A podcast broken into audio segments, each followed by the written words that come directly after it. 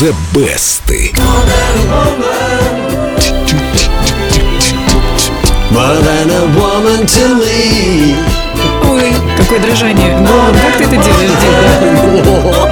Даже мне захотелось подпеть. Подражать. И потанцевать немного. Сегодня у нас хит, который музыканты Bee Gees сочинили от нечего делать. Им что, действительно нечем было заняться? Австралия, чем там заниматься?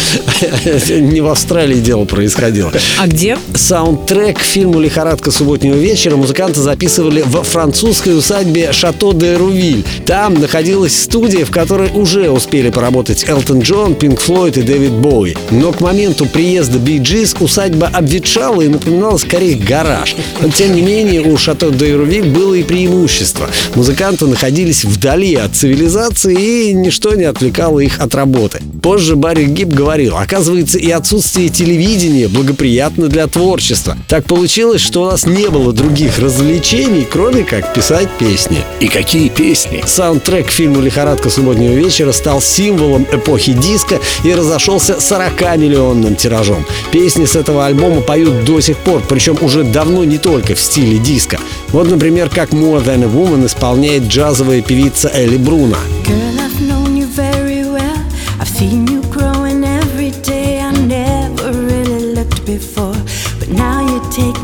Вообще звучит как самостоятельное произведение. Да, не похоже на кавер-версию. Согласна. Но, пожалуй, дальше всех от оригинала ушел американский соул-певец Билли Валентайн. Girl, I've known you very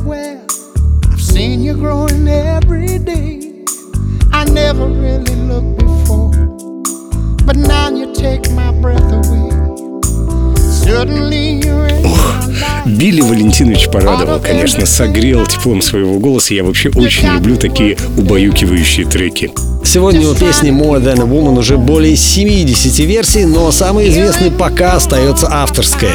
Ее-то я и предлагаю послушать. Послушаем и потанцуем, возможно. Семен пусть пока поспит. Во ВКонтакте Эльдо Радио найдите баннер The Best и программа Дмитрия Давженко The Best. Три версии, предложенные Димой, как всегда, великолепны. Сложно выбрать одну. А прямо сейчас из золотой коллекции Эльдо Радио Bee Gees More Than a Woman. Ну, а я пока посплю.